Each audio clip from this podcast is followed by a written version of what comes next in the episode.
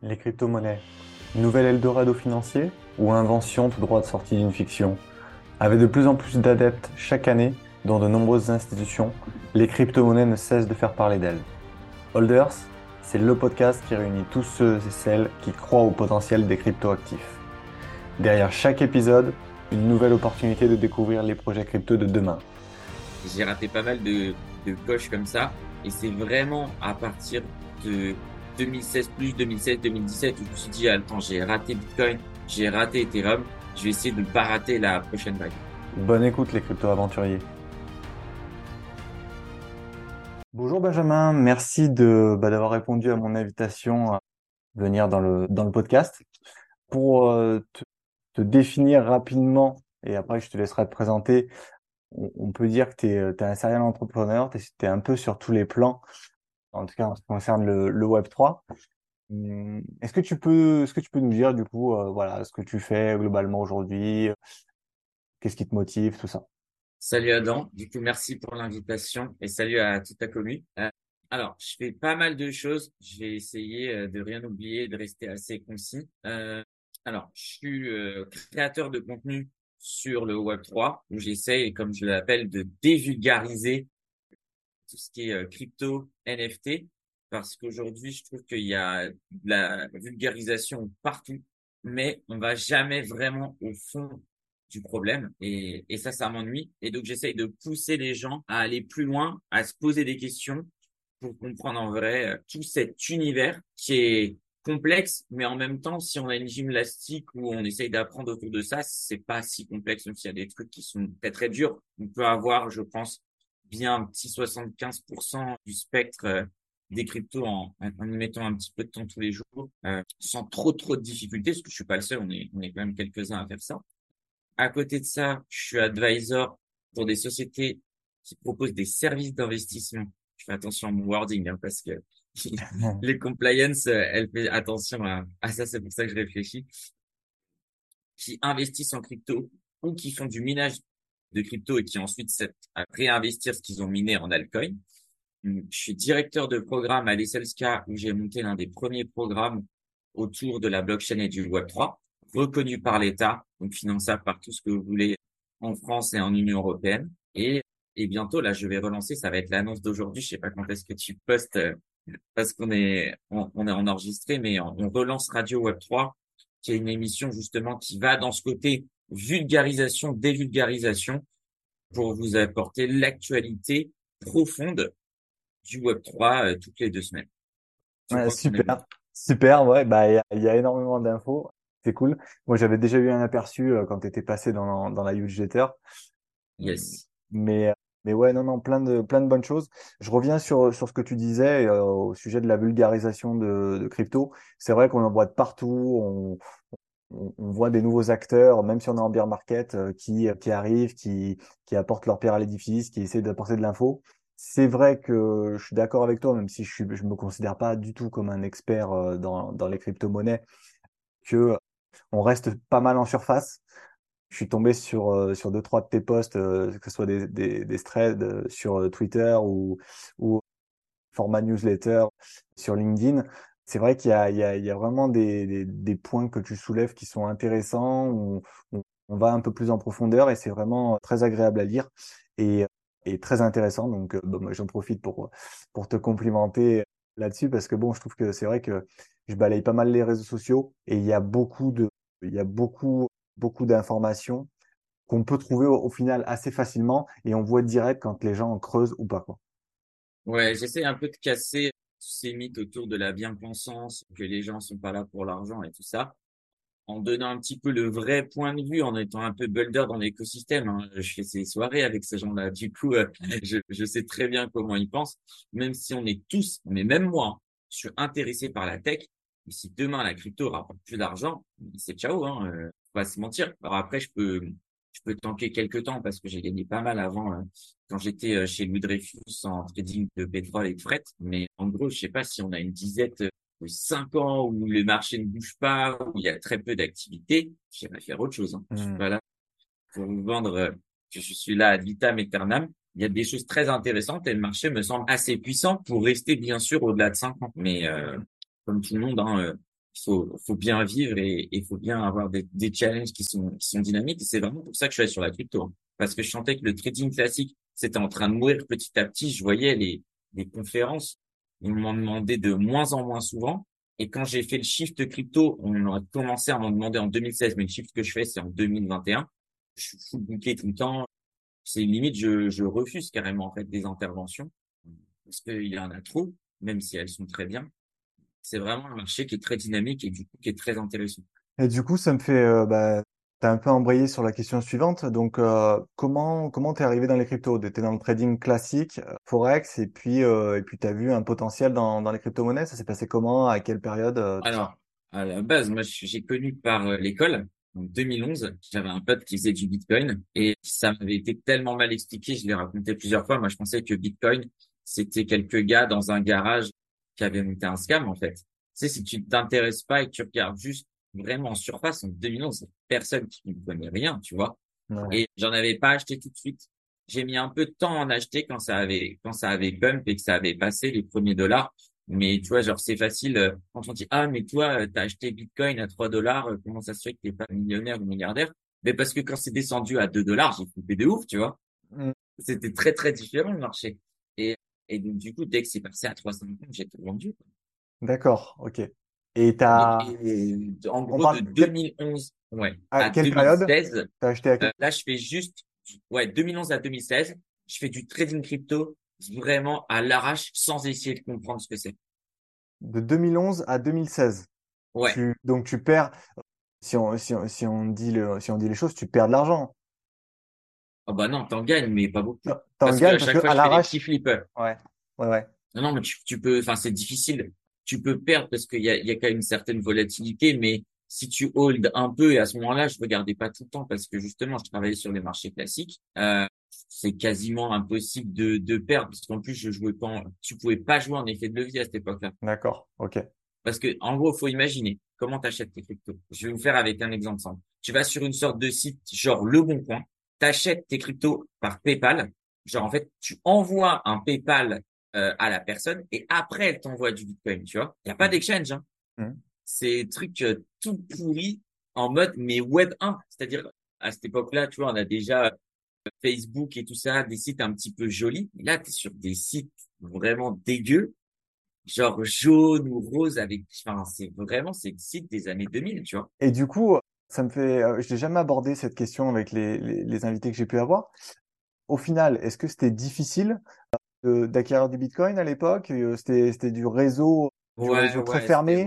Ouais. Déjà, enfin, même si aujourd'hui c'est toujours pas centralisé, mais les cotes, elles étaient complètement différentes d'un truc à l'autre. Tu avais peu de liquidité et puis tu avais vraiment un risque que le mec il t'envoie jamais tes cryptos. Ah, oui, oui, bah oui.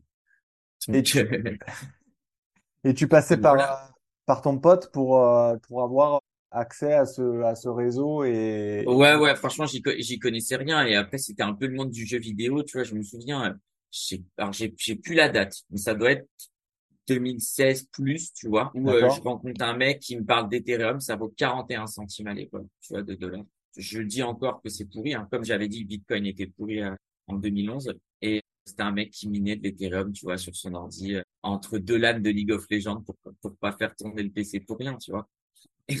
Et, j'ai, j'ai raté pas mal de, de coches comme ça. Et c'est vraiment à partir de 2016 plus 2016, 2017 où je me suis dit, attends, j'ai raté Bitcoin, j'ai raté Ethereum, je vais essayer de ne pas rater la prochaine vague. Et là, je m'intéresse beaucoup plus, mais parce qu'on me demande des conférences, notamment Salon Actionnariat, tu vois, je fais les premières conférences avec Ledger, c'est très très rigolo à cette époque-là. Tu vois, ils sont pas du tout connus. Maintenant, les ledgers, ils les distribuent à chaque événement, ils en font gagner partout.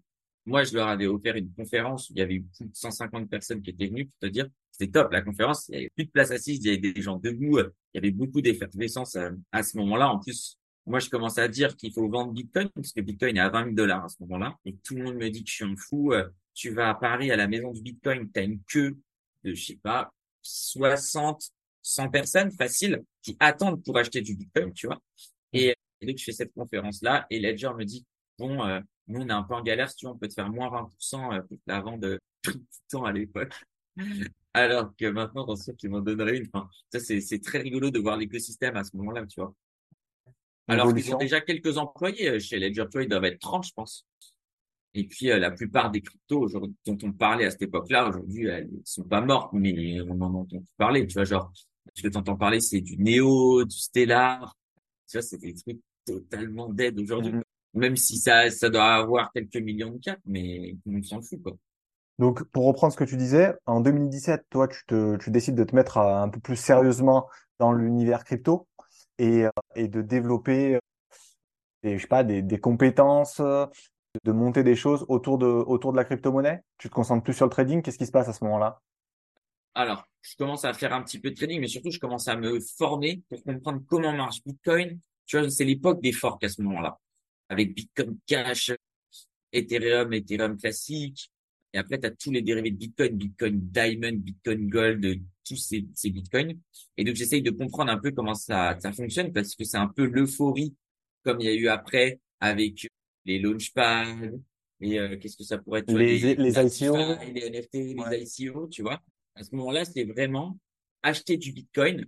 Et vraiment, on parle comme ça à cette époque-là pour toucher des dividendes. Et ces dividendes-là, en fait, c'est les forts qui se font, qui ont une valeur assez importante. D'accord. Euh, ok. À ce moment-là, en 2017, le, le Bitcoin, on peut le, on peut l'acheter plus facilement. Ça commence à se, démocratiser. C'est ah, mais... As déjà 2017, t'as Binance. T'as Binance, ok. Déjà. Ouais, ouais. Et là, je pense, je suis dans les, j'avais, j'avais tout un truc comme ça. Je suis dans les premiers clients de Binance. D'accord. Même si je suis pas dans les tout premiers parce que j'avais mis du temps parce que, tu vois, cette époque-là, c'était bizarre déjà. Les KYC étaient hyper relous où tu commençais, il fallait prendre des photos de toi avec ton passeport et tout ça. J'étais là, qu'est-ce qu'ils veulent? Donc, je crois que mon premier compte, on va dire, exchange qui est connu aujourd'hui, bah, il y a Bitstamp parce que Bitstamp, c'est super vieux. Malheureusement, aujourd'hui, c'est, c'est trop cher, mais à l'époque, c'était le moins cher, tu vois, Bitstamp. D'accord. OK. T'avais quoi? T'avais, t'avais Kraken, Bitstamp, Poloniex. Et moi, j'étais allé sur Bitstamp parce que c'était les moins chers.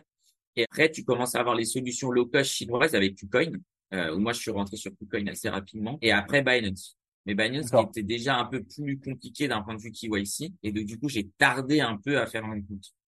Et même, euh, à cette époque-là, tu as beaucoup, beaucoup de gens qui s'inscrivent. Et je sais pas si tu as connu cette période, mais tu attendais euh, genre 30 jours pour qu'ils ouvrent ton compte. Ah oui, d'accord. Ouais, non, c'est énorme. C'est, inconcevable aujourd'hui. C'est là comme ça. Alors que à cette époque-là, en fait, tu as tellement de gens qui veulent ouvrir des comptes crypto que t'attends vraiment longtemps. C'est 20-30 jours sans exagérer. D'accord. Donc, euh, c'est, Et ça plus ta tour de bras. Ok. Parce que je pense aussi il y a beaucoup moins de trucs automatiques. Tu n'avais pas le la, vérification. Tu faisais une photo, mais tu n'avais pas genre ça prenait l'empreinte de ton visage et que ça en mode Face ID, il n'y avait pas. D'accord. Je crois même que ça, c'est parce qu'à ce moment-là, pour te dire, on vient de passer au tout premier iPhone. Donc ça doit être iPhone 10, tu vois. Donc c'est le, début de Face ID. Donc c'est pas encore implémenté dans les apps. T'as encore l'iPhone avec le bouton et je me souviens encore avec mes mes collègues, on disait oh non mais moi je peux pas me passer du bouton, c'est trop bizarre euh, de faire ça, tu vois. Mmh. Euh, Alors que maintenant, la tech a bien évolué quoi. Ouais. Mmh, ok. Et du coup, tu euh, tu tournes donc tu tournes entre plusieurs échanges aujourd'hui. C'est quoi les, les, les, échanges que tu utilises le plus, par exemple? Alors déjà, je traite plus beaucoup en ce moment. Comme je l'ai écrit sur Twitter ce matin, j'ai vendu quasiment tout mon bac de crypto. Peut-être que j'essaierai de trouver des shorts. on a combien là on doit, on doit quasiment être à 24. Ouais, c'est ça. Peut-être que là, j'essaierai de trouver des shorts sur quelques paires que j'apprécie moins. Mais du coup, là, je ne traite pas beaucoup. En revanche, je suis prêt. Si le marché redescend, j'ai des stratégies très spécifiques sur des points très spécifiques. D'accord. Euh, du coup, je, je, suis plutôt en hold, même si beaucoup moins, parce que j'ai dû, euh, je dois avoir quasiment, là, je dois avoir 4000 euros en D'accord. Ok. Ok. J'ai tout vendu euh, il y a en début de semaine, quoi, quand Ethereum a retapé les 1650, là, j'ai vendu quasiment tout le bag. Et du coup, tu vas, tu vas racheter euh, plus bas quand ça, si ça rebaisse. Euh, ouais. Alors, ça veut être ça ta stratégie. Mon scénario principal, c'est que les marchés devraient baisser parce que quand tu vois les taux américains qui sont quasiment à 5%, ça c'est une somme, hein, 5%. Ouais. ouais il y a pas mal de gérants euh, à 5% avec le contexte économique actuel. J'en suis sûr qu'ils sont prêts à rien foutre. Tu prends 4 sur, allez, tu prends prends un peu de risque, tu peux prendre 5, 5, 5, 50.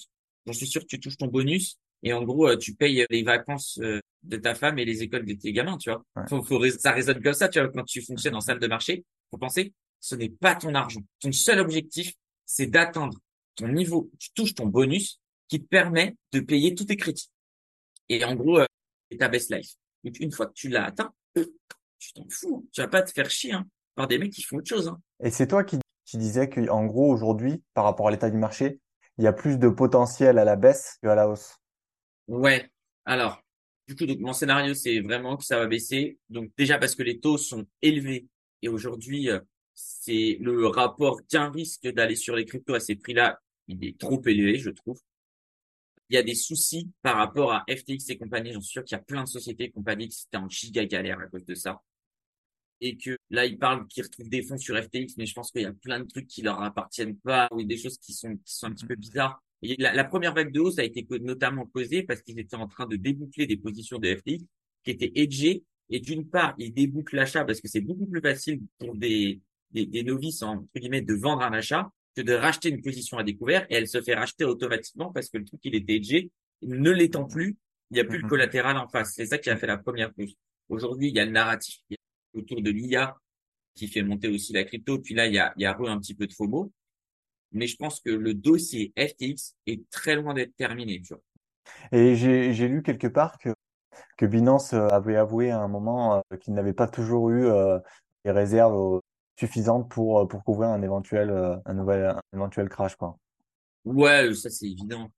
Non, mais c'est voilà, c'est sûr que tout le monde, tout le monde n'a pas toujours, n'a pas toujours été clean. Et puis il y en a encore plein où il n'y a pas la lumière en fait dessus, où il y a, où c'est, c'est bizarre. Je pense que le problème, c'est que si tu regardes, alors écoutez bien jusqu'à la fin de ma phrase, parce que je vais dire sinon une énormité. Je pense que off-chain, il y a plus de Bitcoin que on-chain.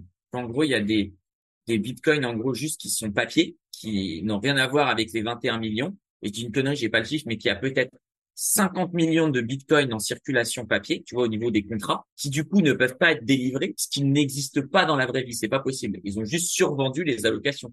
Comme en gros, euh, un avion qui aurait 300 places, dans lequel ils en ont vendu 350 et partent du principe qu'il y a 50 personnes qui vont être soit malades, soit louper leur avion, soit arriver en retard, tu vois. Ok. Et, et du coup, c'est possible qu'à certains moments, certains exchanges n'étaient pas en capacité d'avoir les tokens physiques, tout simplement, parce qu'ils en avaient tellement vendu qu'ils n'en avaient pas assez en vrai. Même si, bien sûr, ils vont, enfin, tu vois, ils vont jamais toucher à la supply de Bitcoin si c'est pas possible. C'est ça que je disais qu'il fallait bien terminer ma phrase. Parce que le mec qui, qui m'entend dire il y a 50 millions de Bitcoin, je comprends qu'il veuille, qu'il veuille fermer tout de suite la page en disant, ah, qu'est-ce que c'est que c'est bien. Mais du coup, quand tu dis, quand tu dis sur le papier, c'est que, c'est que, au, au, tout début, il y aurait eu une, il y aurait eu une, une survente et après, ça aurait pas été jusqu'au bout du processus pour, euh, pour l'intégrer dans la blockchain? C'est ça que j'ai du mal à, à, à comprendre. Non, c'est quoi? Non, parce qu'ils ont aucun intérêt à les intégrer on-chain, ça coûte plus cher. Il hein. faut savoir que les exchanges aujourd'hui, tu trades sur Binance, on-chain, zéro. Hein. Mmh. C'est juste des, des différences d'écriture comptable informatiques qui sont écrites sur ton compte ou sur le compte de quelqu'un ou sur leur compte à eux, quoi. D'accord. Mais euh, non, non, il y a, y a rien de chaîne, ça coûterait beaucoup trop cher. Ça n'a pas de sens. Ok. C'est pour ça que les exchanges peuvent être aussi peu chers aujourd'hui tu vois, en gros, euh, Uniswap n'est pas cher pour euh, faire plaisir. Hein. Genre, s'il pouvait être moins cher, il le ferait. Hein. Donc aujourd'hui, je pense que la circulation papier est supérieure à la circulation physique. Mais comme sur les marchés euh, classiques, hein. sur les marchés classiques, tu vois, tu as à peu près dix fois plus de papier que de physique. Et tu vois, je sais pas si tu devrais livrer euh, tous les contrats papier pétrole en physique. Je suis sûr qu'il n'y a aucun pétrolier au monde qui est capable de l'honorer, tu vois. Mmh, ok, intéressant. On a parlé beaucoup de, Bitcoin, un peu d'Ethereum. Est-ce que tu te considères aujourd'hui comme un Bitcoin, Bitcoin, Ethereum? Bon, normalement, c'est juste Bitcoin maximaliste, mais Bitcoin, Ethereum, est-ce que tu es principalement intéressé par ces deux, par ces, par ces deux projets? Ou alors, est-ce que tu investis également dans d'autres projets? Et alors, si c'est le cas, comment tu, comment tu, décides d'investir dedans? quels sont les, fondamentaux que tu regardes, juste pour aiguiller un peu les, les Alors, pour être très clair, je suis pognon maximaliste. du coup, euh, maximaliste d'aucun coin, même si je dirais que Bitcoin reste aujourd'hui mon coin préféré, même si euh, on peut dire que actuellement, le leader de l'innovation, c'est Ethereum. Ça ne veut pas dire qu'il le restera, parce que Bitcoin peut surprendre avec avec ses layers. Est-ce que après, en utilisant de multiples layers, euh, on peut dire que c'est toujours Bitcoin, c'est aussi ça la question, hein, euh, parce que je pense que si Satoshi Nakamoto euh, nous écoute, euh, soit il se retourne dans sa tombe, soit il s'arrache les cheveux chez lui. Bitcoin n'a rien à voir avec l'idée de base qui était prévue. Hein. À la base, ça s'appelle Electronic Cash System, et maintenant on pourrait le renommer Electronic Gold System. Bitcoin n'avait pas pour intérêt d'être une réserve de valeur. Après, on pourrait dire aussi que Bitcoin est un stablecoin qui n'a juste pas trouvé sa valeur d'équilibre aujourd'hui, tu vois. Et que peut-être dans 100 ans, bah, Bitcoin, je sais pas, vaudra X et prendra 3% de plus par an environ, ce qui correspond, je sais pas, à la à l'augmentation de la population en âge de pouvoir utiliser Bitcoin, tu vois. C'est une théorie très long terme, mais peut-être que c'est comme ça qu'on pourrait le penser. Hum, en tout cas, il y a aussi une autre chose intéressante, c'est que Ethereum n'est quasiment plus subventionné puisque tu gagnes plus grand chose à valider et, à créer un bloc. Aujourd'hui, c'est surtout les frais de gaz. Donc ça, mhm. c'est pas de la subvention, c'est le réseau qui paye, c'est nous qui payons. Ça pas rapport à Bitcoin. Bitcoin t'enlève demain les 6,25, ça va être dur, quoi. 6,25 de...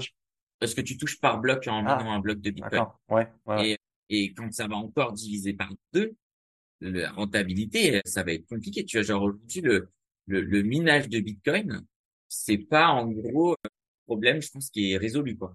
Mmh je suis très curieux de voir ce que ça va donner au premier halving. En gros, que faire si, si Bitcoin ne, ne monte pas, quoi? Et est-ce que les mineurs peuvent le faire monter parce que ça devient plus rentable? Tu vois, c'est, c'est compliqué, quoi. D'ailleurs, euh, j'ai envie de rebondir sur, sur ce que tu viens de dire. Tu viens de parler du halving. Est-ce que, alors, il y a, y a, y a, des, y a des théories dans tous les sens, euh, chacun y met euh, un peu de son, de, de son, de ses connaissances.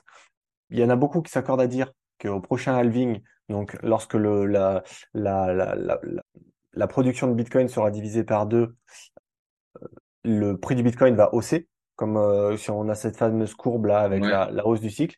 Et puis il y en a d'autres qui disent bah non, pas forcément. Et il y en a qui risquent de beaucoup être déçus. Toi, c'est c'est quoi ton ton avis là-dessus? Est-ce que tu penses qu'en 2024 ou 2024 ou 2025 le, le, le Bitcoin euh, par rapport à ce cycle va évoluer ou alors est-ce qu'il va est-ce qu'il va plutôt euh, est-ce qu'il peut totalement aller dans l'autre sens? Bah, je pense que ça va fonctionner en fait comme un élastique. Soit ça peut, c'est sûr, c'est ça fera pas rien, mais je vois plus soit le marché baisse parce que le minage de Bitcoin euh, ne devient plus rentable et il faut qu'il aille beaucoup plus haut. En revanche, s'il explose, il peut repartir euh, en mode ultra FOMO. Quoi. Donc euh, là, c'est très difficile hein, de pouvoir donner un sens aujourd'hui. Si je devais mouiller un peu, je pense que au début, on risque d'être déçu et que ça prenne un peu plus de temps que prévu, tu vois. Donc, tout le monde l'attend tellement que du coup, quand on va comprendre les problématiques liées au minage, sachant que le, cours est censé toujours représenter le, le cours futur, au prochain halving, ça va être encore plus compliqué et au prochain encore plus compliqué. En gros, euh, Bitcoin en 2050, le minage rapporte plus rien. Parce que même si on si on dit que ça s'arrête théoriquement en en 2021, euh, pardon, en 2100, en 2100, enfin très rapidement, euh, ça rapporte quasiment que dalle. Hein en sachant que ça ne s'arrête jamais, c'est juste que chaque bloc va te donner de moins en moins jusqu'à un, Satoshi, tu vois. Mmh, mmh, mmh, Mais, euh, donc ça, c'est une vraie question et, je pense que les développeurs vont devoir travailler sur quelque chose euh, pour le rendre plus attractif d'un point de vue minage. En tout Ouais, c'est, enfin, ce que tu dis, ça, me, parle. Je pense qu'à l'image des marchés, lorsqu'on trade ou quoi, on va toujours dans le sens inverse pour aller euh, chercher de la liquidité ou, vraiment euh, créer un faux mot. Et puis après on repart dans l'autre sens pour euh, totalement désorienter le, trader ou puis déjà les, les retail qui morflent en, premier lieu. Et, et du coup le scénario que tu avances il, me paraît il me paraît vraiment plausible. Même si je fais partie de ceux qui attendent que bah, que Halving ça explose pour pour pour gagner un peu d'argent c'est vrai que c'est vrai que ce scénario il est possible on verra bien. De toute façon, on aura le temps d'ajuster nos scénarios jusque-là. Aujourd'hui, je pense que c'est c'est pas le problème le plus important, mais euh, c'est quelque chose qu'il faut garder en tête pour pour la suite. Et c'est c'est bien aussi que que les marchés baissent et et fassent des mouvements parce que ça change de main et ça apporte de de nouvelles personnes. Aujourd'hui, tu vois, genre un Bitcoin, je sais pas, qui a été miné euh, à 60 000, le mec se fait liquider sa position, je sais pas, à 20 000 pour X raisons. Il coupe, ça repasse à quelqu'un qui a 20 000, bah aujourd'hui, ce mec-là qui a ce même Bitcoin à 20 000, qui pourtant a été miné à 60, bah il est très content, tu vois. Et la perception, elle change. Donc le fait que ça change de main et qu'il y ait des échanges, c'est c'est aussi intéressant. Au niveau des altcoins, moi je pense que le je vois l'innovation où elle est en ce moment et le pognon aussi, hein, parce que pour innover, il faut quand même un peu de pognon. Ça va être autour du gaming. Je pense que c'est vraiment là Donc, on va avoir quelque chose. On a eu des prémices, mais aujourd'hui, le problème, c'est qu'on on fait des, on fait de l'argent autour des jeux et pas des jeux autour de l'argent. Et euh, la plupart des jeux blockchain sont éclatés. En gros, c'est des mauvais jeux mobiles. Ouais, c'est ça. Euh, et si tu regardes, je sais pas si tu as suivi euh, Dookie Dash là de de, de Bored Ape là, jeu flash euh, tout pourri, mm. mais qui attire les joueurs pro Fortnite parce que le premier va gagner un 1-1 Bored Ape qui va certainement valoir un bon million de dollars. Mm. Ah non, mais c'est ça, c'est la pas, c'est la pas du gain. Après, euh, non, non, mais je suis, je suis, je suis totalement d'accord avec toi. Et puis il y a des, euh, là, je suis sûr. Moi, j'ai, je sais pas si tu connais le, le, le jeu Pixel. Non. Bon, bah, c'est un jeu éclaté euh, qui, qui a une apparence des, des jeux de années 90, même 2000, où tu es en 2D, tu as ton bonhomme qui marche comme ça, et en gros, tu dois cueillir des carottes, créer, devenir un fermier, quoi. Et puis ça, ça te rapporte la, la crypto, donc qui te permet d'évoluer dans le jeu, et après de la crypto qui, qui est censée pouvoir se trader et, et être listée. Mais c'est, enfin, tu te dis, si c'est pas pour le pognon, jamais tu, jamais tu joues à ce jeu, quoi. Et, et du coup, bah, ça, ça rejoint totalement ce que tu dis. Il y a, il y a plein de jeux éclatés où où l'aspect monétaire rentre avant, enfin l'intérêt financier rentre avant le, le côté euh, le côté gameplay et, et le, la qualité du jeu. Et, et oui, il y, a des, y a une évolution euh, clairement possible de ce côté-là. Hein, je suis d'accord. Organisant le NFT Biarritz cet été, on mise tout là sur on va faire deux journées cette fois-ci et euh, on veut faire que la première journée soit autour du gaming. C'est vraiment notre gros objectif. On ne sait pas si on va réussir, mais en tout cas, on, va mettre toute l'énergie qu'il faut parce que juste après, il y a la Gamescom. Donc les mecs, il faut les motiver d'aller à Biarritz pour qu'ils remontent après en Allemagne. Ouais. Et euh, parce qu'on a vraiment envie de montrer que l'innovation, elle est là-dessus et que euh, ça peut être un des narratifs du prochain euh, bull run. Du coup, tu parles des NFT, c'est très bien. J'ai pu comprendre que c'était quelque chose qui te qui t'intéressait beaucoup aussi, que tu tradais pas mal les tu tradais pas mal les NFT aussi. Est-ce que tu peux est-ce que tu peux nous en dire un peu plus là-dessus? C'est euh, quelles sont les peut-être les collections que que tu apprécies et quel est ton mindset par rapport à, à ce à ce, type d'actifs? Alors, du trading NFT, j'en fais un petit peu. J'en fais pas autant que je voudrais parce que c'est hyper chronophage. Par contre, à côté du trading crypto, je trouve qu'il prend un peu moins de temps. Peut-être j'ai plus l'habitude.